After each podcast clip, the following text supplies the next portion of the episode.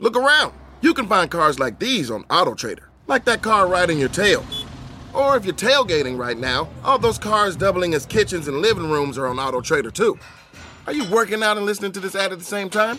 Well, multitasking pro, cars like the ones in the gym parking lot are for sale on AutoTrader.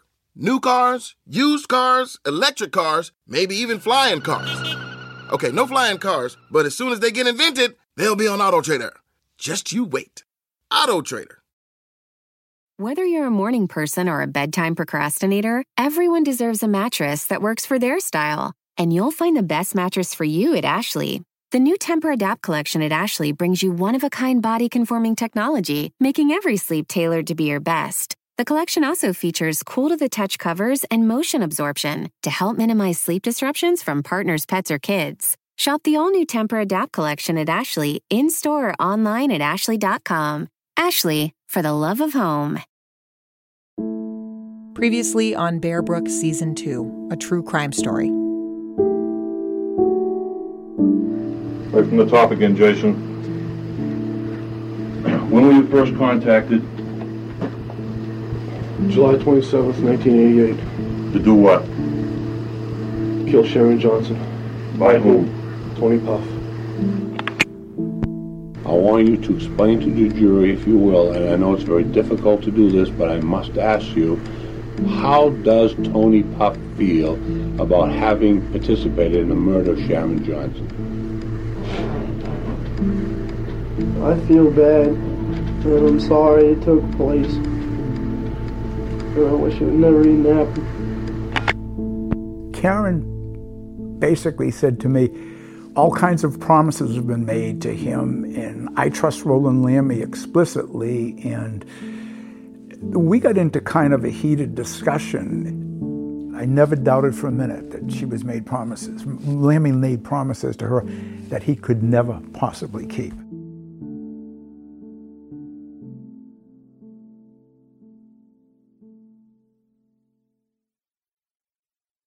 By the year 1991, the state of New Hampshire had their story of who killed Sharon Johnson. They had arrested three people and charged them all with capital murder.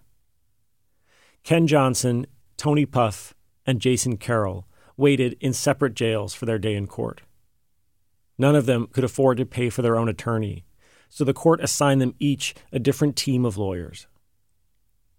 A judge also decided to try each of them separately. They faced different sets of charges in addition to capital murder. For instance, Jason and Tony were charged with kidnapping, since it was they who allegedly abducted Sharon from the mall. And Tony alone was charged with sexual assault for allegedly touching Sharon's breasts during the attack, though that particular charge was later dropped. And so the stage was set for three trials, each with a different defendant, a different set of defense lawyers, and a different jury. Ken was scheduled to be tried first, then Tony, then Jason.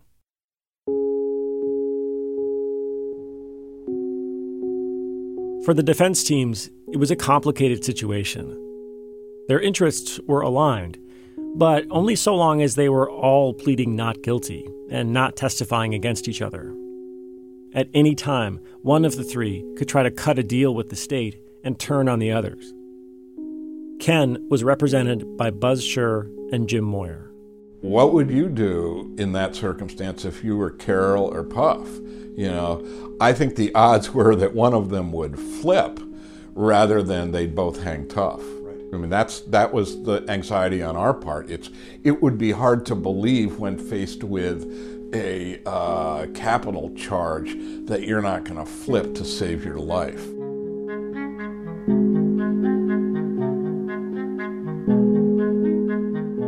But by the fall of 1991, about two years since they were all arrested, Jason and Tony hadn't flipped. One possible reason for that the three defense teams had joined together and successfully argued that New Hampshire's death penalty law, as it was written then, was unconstitutional. Back then, only juries could impose the death penalty in New Hampshire. And so, if a defendant pled guilty before trial, before a jury was seated, they'd be sentenced by a judge and therefore escape the death penalty. The defense lawyers argued, and the courts agreed, that undermined defendants' constitutional right to a trial by jury, since, by definition, that was the more dangerous route for them. So, the death penalty was now off the table for Ken, Tony, and Jason.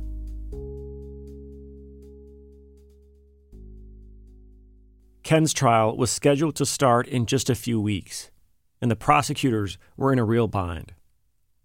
Unless Jason or Tony agreed to testify as witnesses, the state could not enter their confessions as evidence against Ken. That's because the Sixth Amendment to the Constitution gives criminal defendants the right to confront witnesses who testify against them. If Jason or Tony's words were going to be used to say that Ken was guilty, Ken's lawyers had a right to cross examine Jason and Tony. But Jason and Tony didn't have to testify because of the Fifth Amendment to the Constitution the right to remain silent and not incriminate themselves. The lead prosecutor told a reporter he and his staff spent countless hours trying to find a way around this. But in the end, they couldn't. And so, in October of 1991, prosecutors did something they really, really did not want to do they dropped all the charges against Ken Johnson. No matter how convinced they were that Ken was guilty, without Tony or Jason's testimony, they just didn't have a case. And the reason I remember this so well is that we picked him up from the jail. They were releasing him. And my car was in the shop that day. And I had borrowed my mother's car. And my mother's car had a unique license plate. It said Granny. And so we jumped in the car, we went to pick him up from the jail, and there's press all outside. I'm, way, I'm in the car waiting like the getaway car. And I think Buzz, you got out and said, Come on, Kenny, let's go. And for some reason, Ken decided instead of getting in the car and driving away, walking across Willow Street or Elm Street, whatever it was, to Dunkin' Donuts with the press following him just, you know, the cameras, everything following him. And we're saying, come on, come on. He got himself a cup of coffee. Jim says Ken said nothing to the reporters. He just calmly bought a cup of coffee and then walked back to the car. My mother then saw it on Channel 9 News that night and saw her car. She was really pissed. What are you putting murderers in my car for? Even the mother of Ken's lawyer seemed to think he was guilty. But the state knew they couldn't win at trial, so they let him go.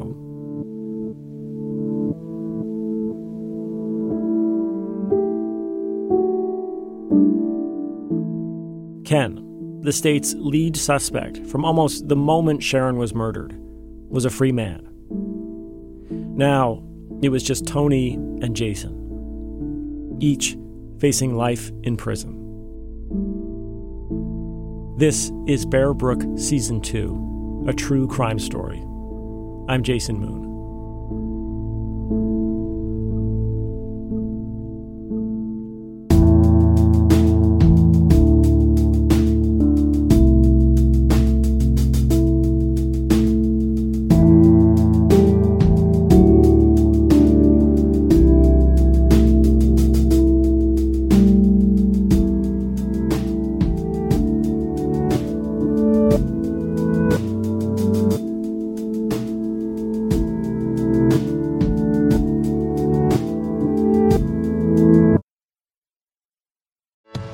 Vacations are always good.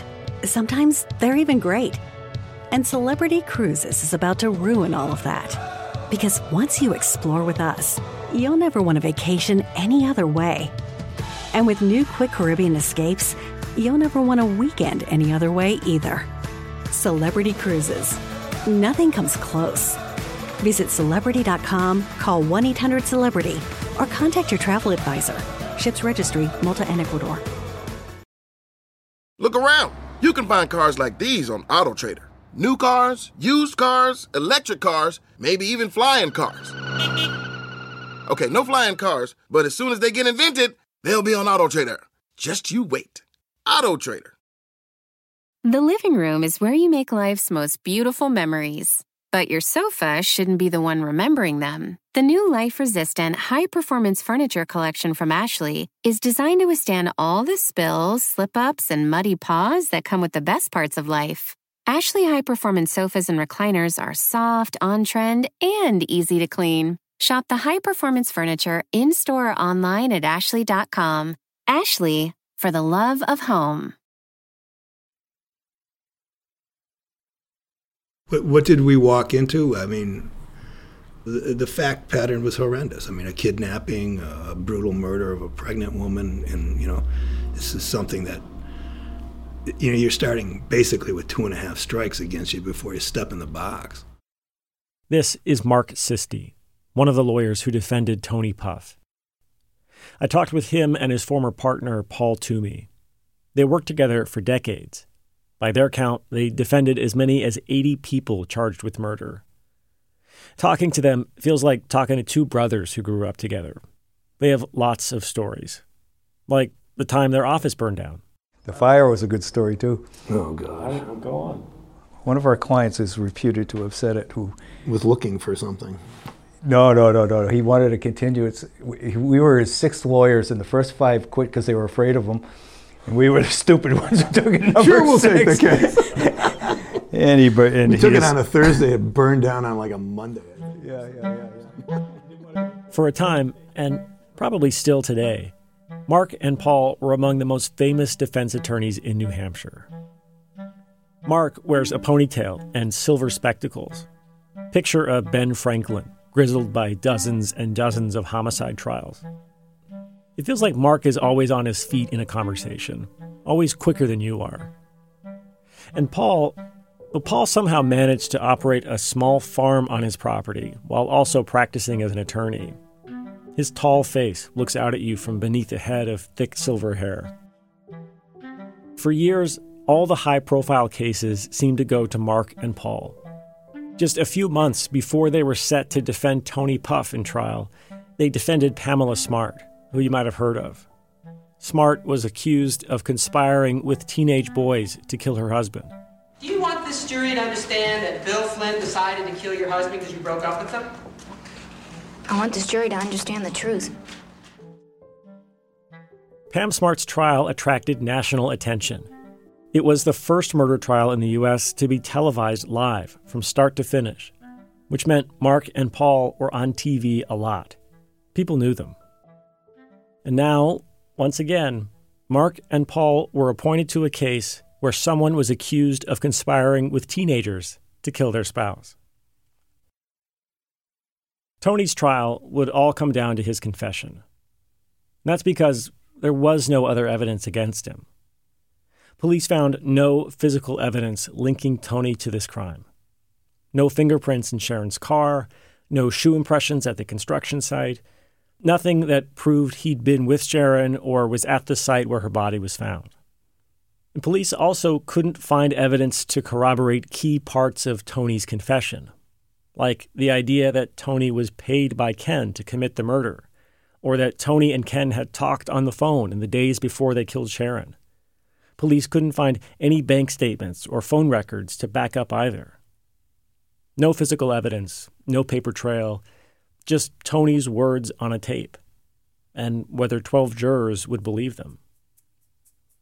The trial began on December 4th, 1991.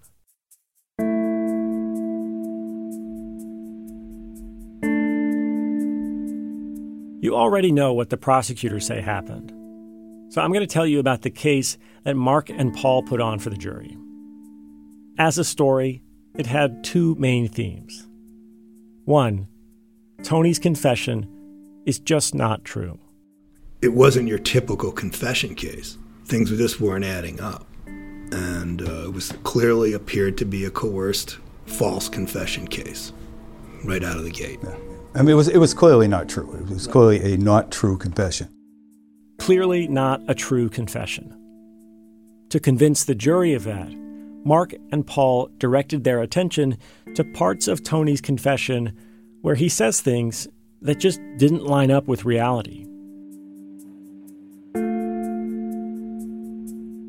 One example of that comes near the middle of Tony's taped confession.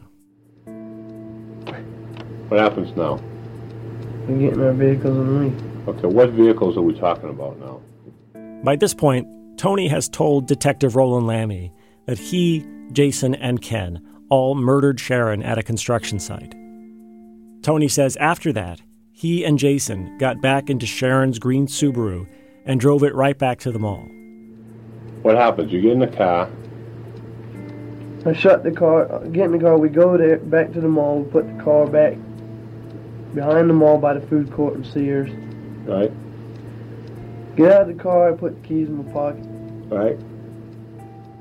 This statement is a big problem for the investigators. Remember the mystery of the car from the early investigation? Sharon was murdered on a Thursday, but her car wasn't found at the mall until Saturday.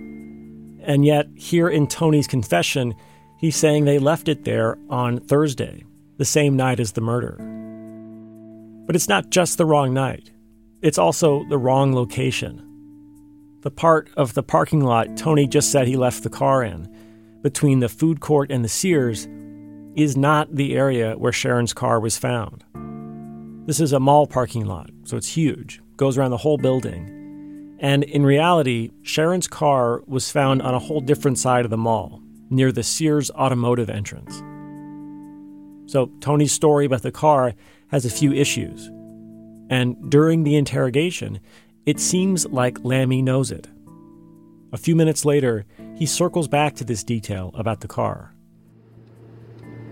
The car was moved again. Can you explain how that happened? No.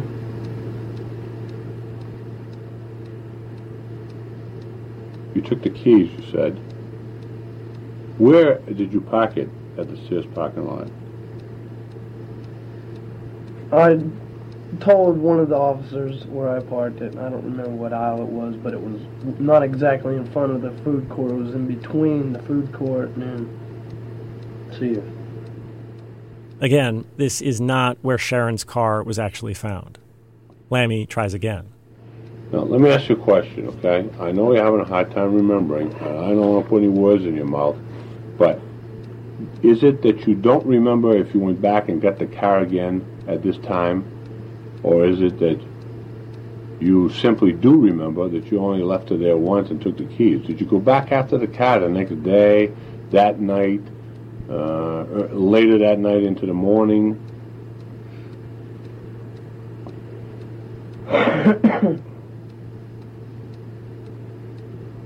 I went back to the car. I went back to the car. Okay, could you please explain that and with whom? It was by myself. All right.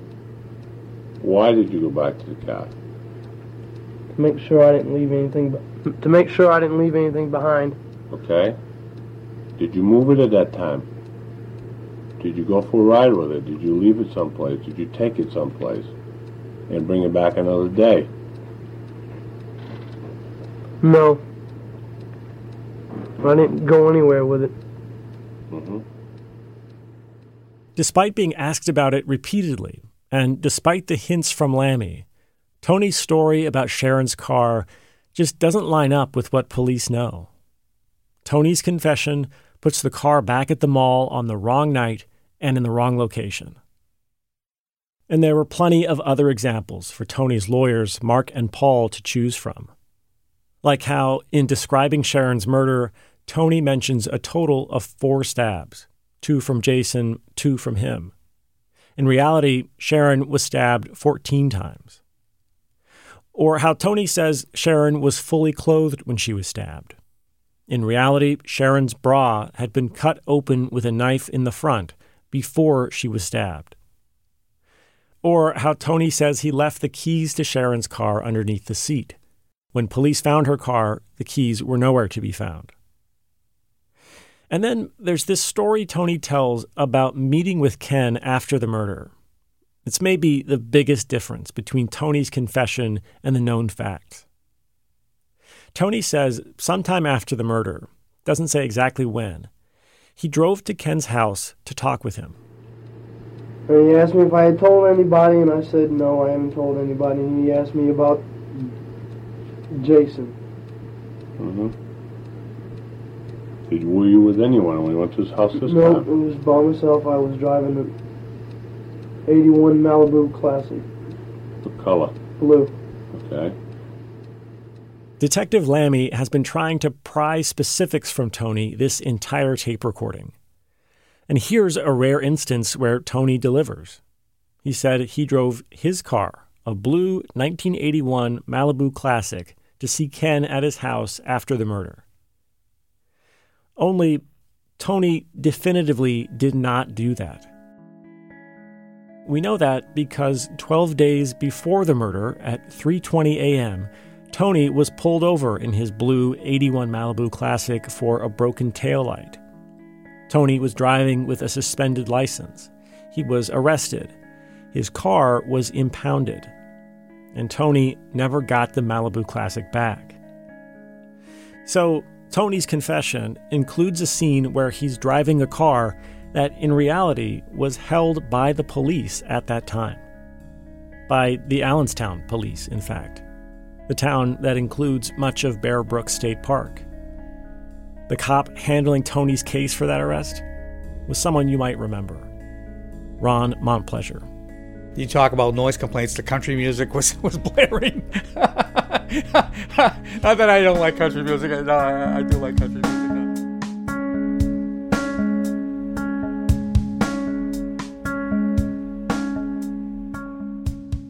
Tony's confession didn't line up with the physical evidence. But that wasn't the only thing Mark and Paul wanted to show the jury. There were also all the inconsistencies between Tony's confession and Jason's. As far as Mark and Paul saw it, Jason's confession was good for Tony's case. If they were both there, why were their stories so different? But they had a problem. Remember how prosecutors couldn't bring in Jason's confessions to a trial for Ken without calling Jason as a witness? Well, Tony's defense couldn't either. In Tony's trial, Jason's confessions were legally considered hearsay, not allowed as evidence. The basic idea behind the hearsay rule is to keep unreliable gossip from leaking in through someone's testimony. But the hearsay rule has lots of exceptions and the arguments around them can get notoriously complicated. And during the hand to hand legal combat of Tony's trial, Mark and Paul successfully argued one of those exceptions did apply in this case. The judge allowed the jury to hear Jason's confessions, partly because Tony's confession was recorded after Jason's. Tony heard Jason's confession at the construction site, and Lamy referenced what Jason said while interrogating Tony. Mark and Paul argued that influenced what Tony said and whether it was reliable. And for the jury to fairly weigh that argument, they needed to hear Jason's confessions too.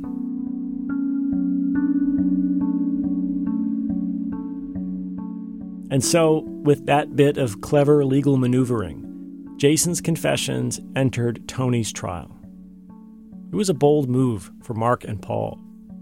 The judge told the jury Jason's tapes were only to be taken to judge the reliability of Tony's confession and not for the truth of the matter. But still, the jury was going to hear Jason say Tony stabbed and strangled Sharon. But Mark and Paul felt it was worth it.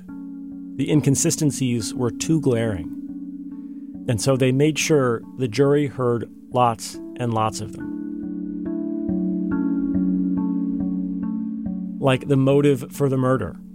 Tony says in his confession that Ken wanted Sharon killed because he was deep in debt.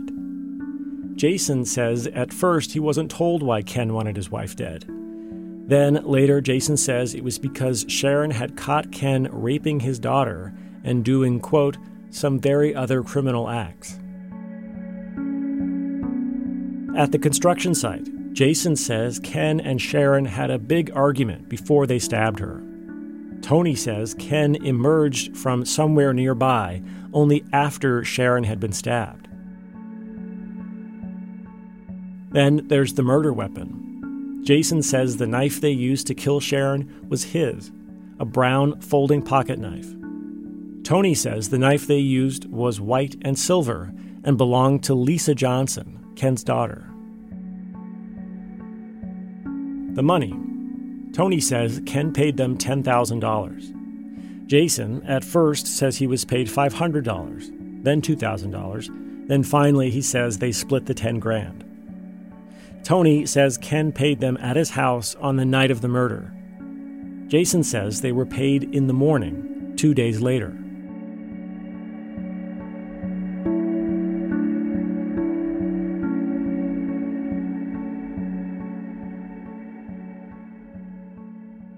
Why didn't Tony's confession, Jason's confession, and the physical evidence all line up? To Mark and Paul, the answer was obvious. Detective Roland Lamy. His conduct, his character, that was the second theme of their defense. I mean, the facts he wanted to come out were the facts that he would, would have been comfortable with with regard to the theory of his case, the way he looked at it but sometimes those, that won't match up with reality. Mark and Paul knew Lamy well. They'd faced off with him before in court. They actually kind of like him.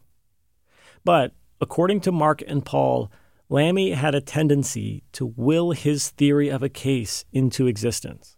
I, I never got the sense that he tried to convict people that he thought were innocent. I mean, I, I never got that sense at all.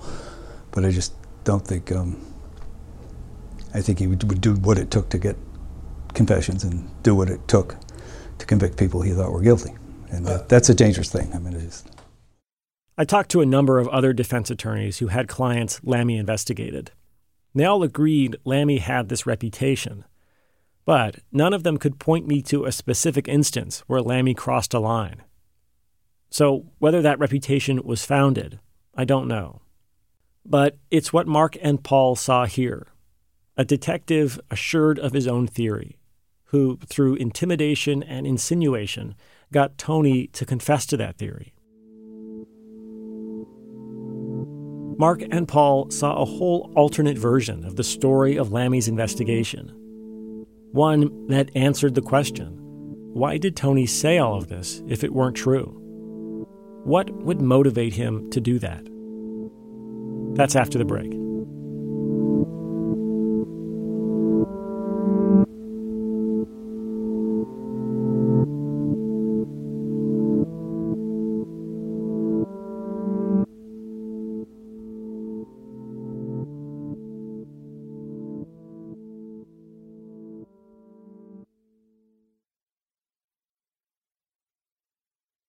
About a year ago, I was hiking in Zion National Park. I was climbing this really steep trail, hundreds of feet up. And then a little voice inside my head said, Jump. Of course, I didn't. I'm terrified of heights. But the moment stuck with me. And when I got home, I started Googling around and I learned that that little voice is a psychological phenomenon known as the call of the void. First off, what you're experiencing is super, super common, and it's where we're confronted with something that scares us, but there's also an impulse to just do it anyways jump. That's what I think our podcast, Outside In, is all about. We lean over the edge and jump into the stuff that makes us feel uncomfortable or curious or overjoyed by the weirdness of the natural world. Like, what's it like to decompose? All of the germs and bacteria is saying, okay, baby, we got to get rid of this person. or what's better, eating vegan or eating local? I mean, the buffalo is definitely more expensive. It's like 1561. From a climate perspective, it's not better and it might be worse. Or why the hell do we have lawns? Who the hell needs five acres of ornamental grass? This is the king of waste. I'm Nate Hegyi, host of Outside In. Outside In is where curiosity and the natural world collide. Sometimes it's serious, Sometimes it's ridiculous. Like a honeycomb, like a it's just like clusters of holes. Yes, it cluster. The word cluster. Uh. But it's always a wild journey. Woo! Oh. Listen to Outside In wherever you get your podcasts. That's outside slash in from New Hampshire Public Radio.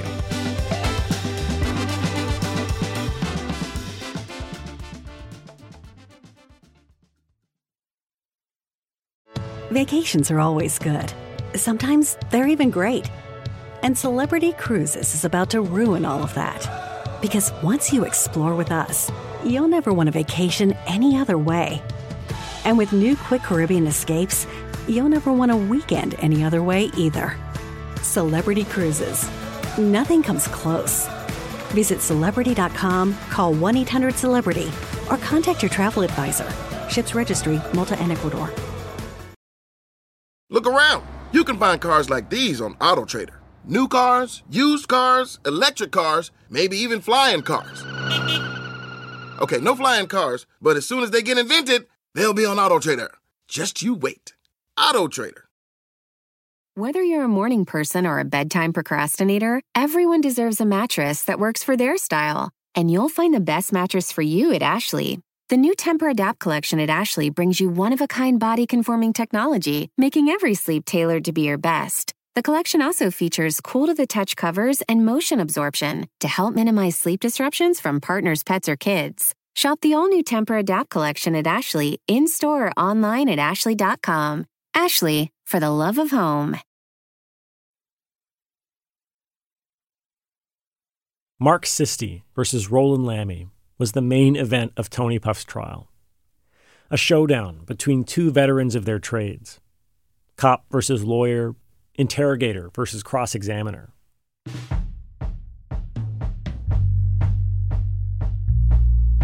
Mark cross examines Lamy for hours. One of the things he hones in on is how Tony acted during the investigation. Behaviors that Mark says just don't make any sense if Lamy's theory is true. Remember how when Lamy first makes contact with Tony, Tony agrees to help in the investigation and they go down to the motel in Rhode Island and try to get Ken to incriminate himself? I don't have the audio of Tony's trial, but it's not hard to read the sparks into the transcript of the courtroom back and forth between Mark and Lamy on this. Mark is basically saying it's crazy to think that Tony would volunteer to fly up to New Hampshire to help police catch the guy who paid him to commit murder. Why would Tony be trying to entrap his own co conspirator, who could just as easily take Tony down with him? Mark says, That's absolutely ridiculous, isn't it? Lamy fires back, It's not ridiculous if Ken knew police were listening. Mark says, Okay, now we're going to hear some objective fact that Ken Johnson knew the police were listening. Tell the jury the objective fact. Lamy says, It's just a conclusion. It's a conclusion without any support, right, Sergeant? Pretty much. Could we we call that speculation, right? Lamy is forced to answer yes.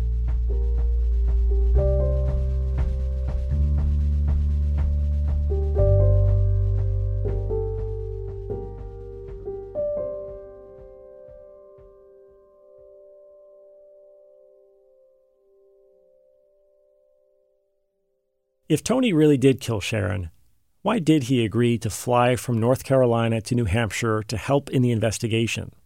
Twice. Once in March of 89 when he tried to entrap Ken Johnson, and again about eight months later when he walked right into Lamy's trap at the construction site. Lamy said it was because Tony was conning them, trying to throw police off the scent. But Mark and Paul had a different story about a 19 year old kid under the thumb of state police, about serious incentives for Tony to make stuff up that were just off stage in the police's telling of the story, and about a detective who was willing to lie to make his theory of the case come true. And that was the that was everything. That was the beginning to the end. You're going to see a lying cop. Can you stick with us on this? Let's rewind the clock and hear the story of Lamy's investigation as told from Mark and Paul's perspective. Sharon Johnson is murdered in July 1988. For six months, police can't solve it. They can't figure out who this Bob is that Sharon was supposed to be meeting the night she was killed, and they can't figure out who moved Sharon's car. Lamy takes over the case in January of 1989. By March, he has a hunch that Tony might know something. But he has a hard time finding Tony, so he calls some of his relatives. Lamy talks to a couple, Deborah and George Gagnon. They will become key characters in Lamy's alleged manipulation of Tony. To the Gagnons, Tony was technically an ex step nephew, but not technically. Deborah and George were like parents to Tony. Deborah Gagnon testified at Tony's trial that when Lamy called looking for Tony, he asked her, quote, if we thought if Tony was asked to move a car from point A to point B, if he would do it. And I said yes. In his own testimony, Detective Lamy agrees this is what happened. This means that Lamy had the notion in his head that Tony moved Sharon's car before he even talked to Tony. When Lamy finally gets Tony on the phone, lo and behold, Tony tells him Ken asked him to move Sharon's car.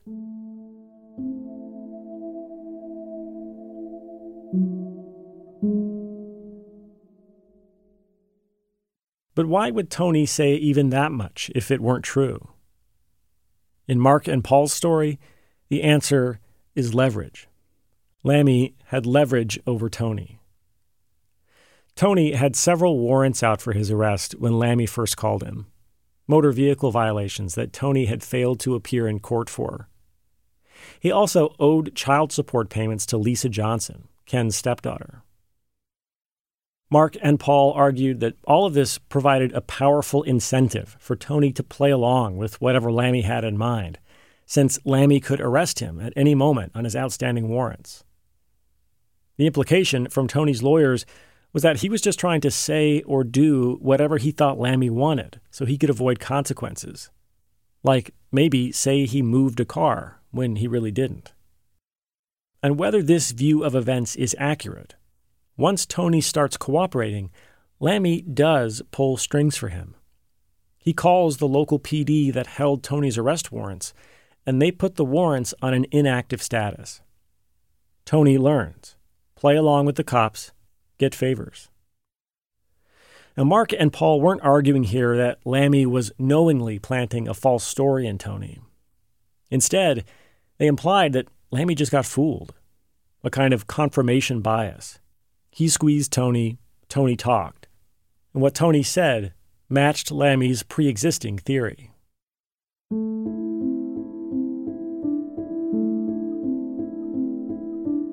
And Detective Lamy wasn't shy about squeezing people, as this next moment shows.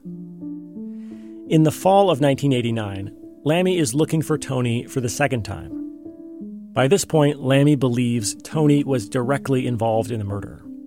He thinks Tony was playing him during their trip to Rhode Island. But again, Lamy can't find Tony. When Lamy calls Tony's parental figures, Deborah and George Gagnon, they tell Lamy they're not sure where he is either. But Lamy doesn't really believe them. And to provide a little extra motivation for the Gagnons to find Tony, he lies to them. Lamy tells the Gagnons he thinks Tony has AIDS.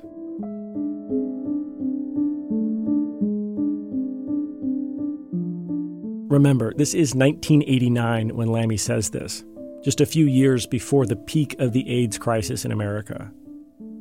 Deborah testifies she was so frightened, she drove her entire family to the doctor's office and asked to have them tested. By the way, Lamy lying to people like this, totally legal. And eventually, it seems to work. He does get Tony on the phone again. And Lamy, who still has the same leverage over Tony the inactive arrest warrants, the child support payments convinces Tony to come back to New Hampshire once again. Only this time, Lamy is luring Tony into a trap. At the construction site, Tony is confronted by Jason and his confession. Tony says Jason is crazy. He says none of that ever happened. He tries to tell Lamy he didn't even move the car like he originally said. But now it's too late. Lamy is convinced. Tony is guilty.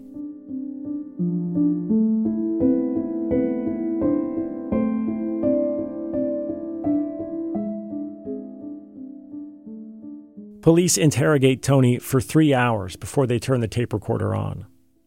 At one point, Tony asks to see Deborah and George Gagnon. Lamy calls them and they drive to the police station. They arrive about an hour and a half into Tony's interrogation. At Tony's trial, Deborah testifies when they arrived, Tony's eyes were wide and bloodshot. She says he looked like a wild animal. George says he looked like death warmed over. Deborah testifies Lamy kept telling Tony over and over again, it'll be easier if you cooperate. Deborah testifies Tony kept saying he had nothing to confess to.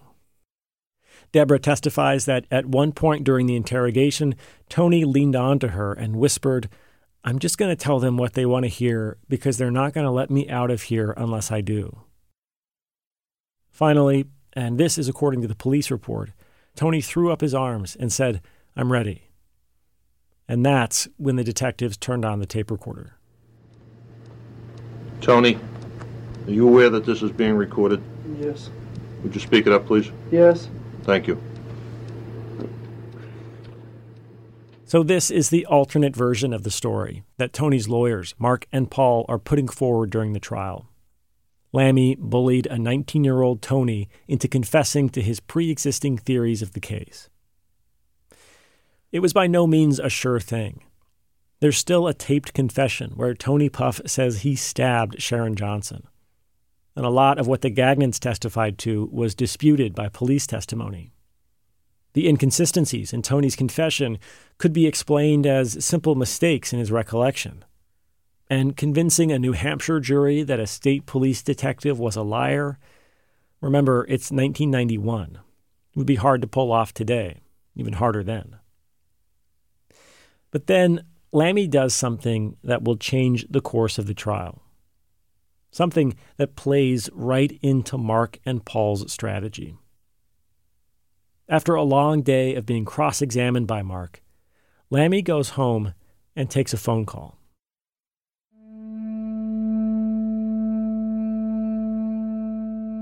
At the beginning of just about every criminal trial, the judge issues an order which says witnesses are not allowed to talk to each other until the trial is over. Yeah, I mean, it's important so that they don't get together and, uh, you know, meld their stories, and make them right. It's a pretty basic rule, common to virtually every criminal trial. But on this night, when Lamy gets home and picks up the phone, he breaks that rule. He gets a call from another potential witness in the case, his partner, Detective Neil Scott. According to Lamy, he and Neil talked about the fact that they would be questioned about Jason Carroll, which they were not expecting during Tony Pfaff's trial. Lamy says he told Neil he was going to have to spend the night reading their old reports. Lamy said, I'm afraid I might screw up and not remember the details. Neil allegedly told Lamy he wouldn't remember either if he was called to testify. They say they weren't trying to coordinate their testimony, though at one point Neil acknowledged they weren't supposed to be talking about that. We'll never really know what was said on that phone call. The only reason we know it happened is because the prosecutor handling the case accidentally interrupted it. He called Lamy that night while Lamy was on the phone with Neil. When Lamy switched lines to answer the call from the prosecutor, he said, Hold on, I've got Neil on the phone. Maybe Lamy blurted that out because he didn't think it was a big deal, or maybe he didn't think the prosecutor would actually tell the judge. But he did. That turned into a trial inside of a trial, which was a great opportunity for us, actually. It became the most significant moment in the trial. Witness testimony was postponed for a week while hearings about this phone call were held. Detectives Lamy and Scott were forced to hire their own lawyers. Mark and Paul tried to have the whole case dismissed. The judge didn't go for that. But still, it was more than Mark and Paul could have hoped for.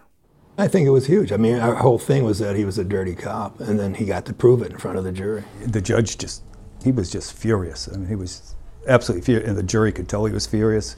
And he gave them an instruction that Roland had disobeyed court orders and they were free to disregard everything he said, which you don't hear that instruction very often from judges. In his closing argument, Mark had no mercy for Lamy. He called him a liar. He said he'd shamed police work. And Mark did not let the jury forget how Lamy had violated the court order. Mark said, At the beginning of this case, we asserted he couldn't be trusted. And guess what? He proved it himself last Tuesday. Not to somebody on the street, but to you, to the judge, to everybody in this court. The prosecutor, Michael Ramsdell, fought back by arguing Lamy and Neil's phone call was a moot point, since Neil wasn't even called as a witness. He said the defense had attacked Lamy from the beginning to distract jurors from the real evidence Tony's confession.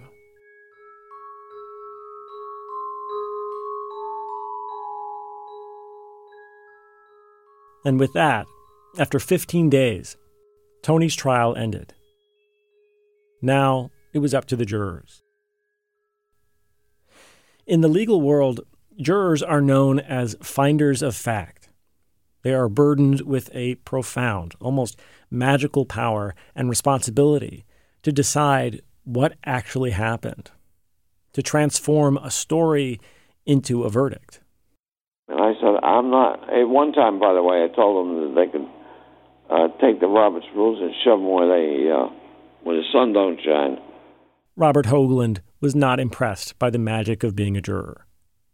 He especially did not like the way the jury foreperson ran the deliberation. She said, You're out of, out of order to me one too many times.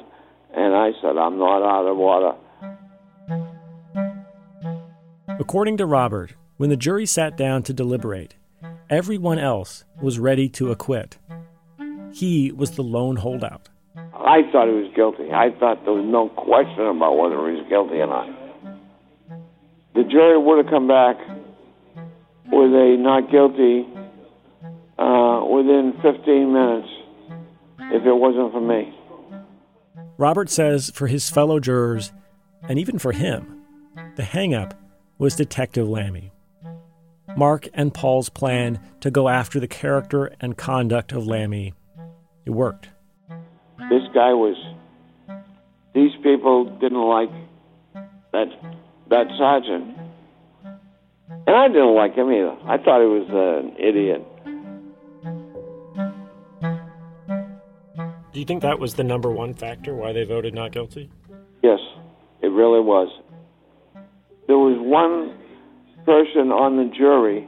Once the jury was handed the case, he walked into the room.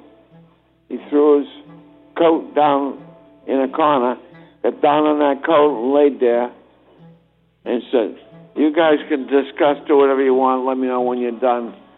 He's not guilty, and I'm not going to uh, change my mind." I finally gave in, and I shouldn't have. I knew he was guilty, and uh, I ended up uh, voting not guilty. Um, that was the final vote, and then the judge came in and congratulated us and said we did the right thing and all this crap. Uh, and I and I was sitting there going, shaking my head. So, so basically, you voted not guilty just because it seemed hopeless and you wanted to get out of there. Basically. After six hours and 46 minutes of deliberation, the jury acquitted Tony Pfaff of all charges. He was free to go. In the end, the jury didn't buy the state's story about Tony. They didn't believe his confession, and they didn't trust what Lamy had to say. And it went beyond the jury. After the acquittal, the Union Leader newspaper, the biggest paper in the state, known for its conservative editorials, published an essay titled The Lamy Controversy. The editorial referred to Lamy's, quote, perceived credibility gap. It said Lamy's role in the case should be carefully reviewed. But Lamy's superiors sprang to his defense. They said he did a, quote, excellent job, and that no action would be taken against him.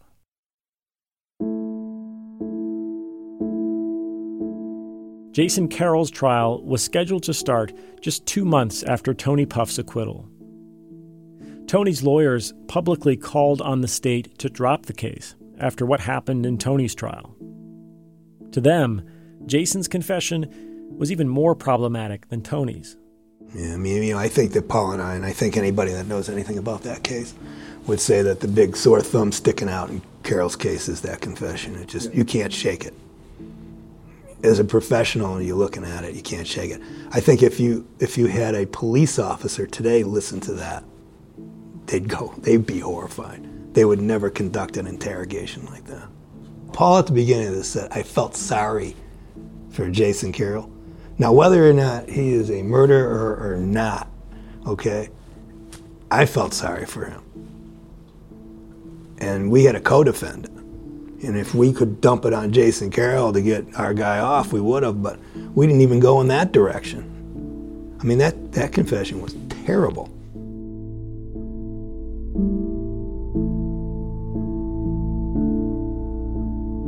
The state's case was falling apart. Ken was released, Tony was acquitted. The only defendant left was Jason. Remember, in the state's theory, Jason got involved in the murder plot because of Tony, who a jury just said was not guilty, to carry out a murder for Ken, who the state had just let go because they didn't have enough evidence. So, how does another jury find Jason guilty? That's next time on Bear Brook Season 2, a true crime story.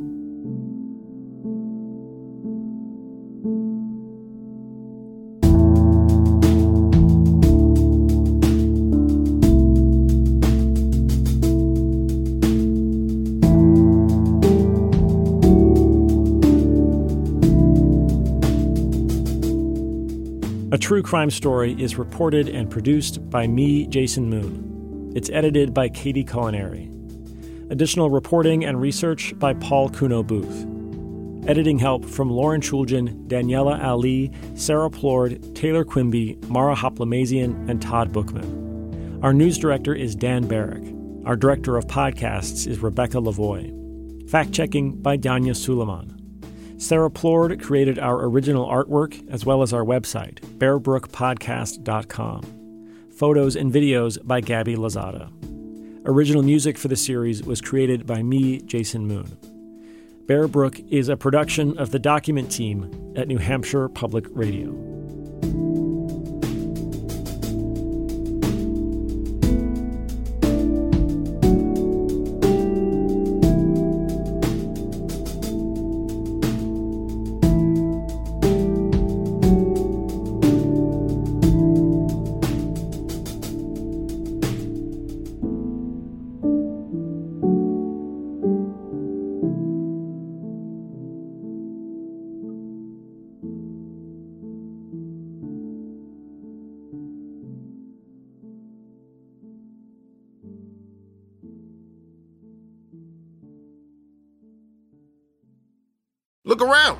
Can find cars like these on AutoTrader. New cars, used cars, electric cars, maybe even flying cars.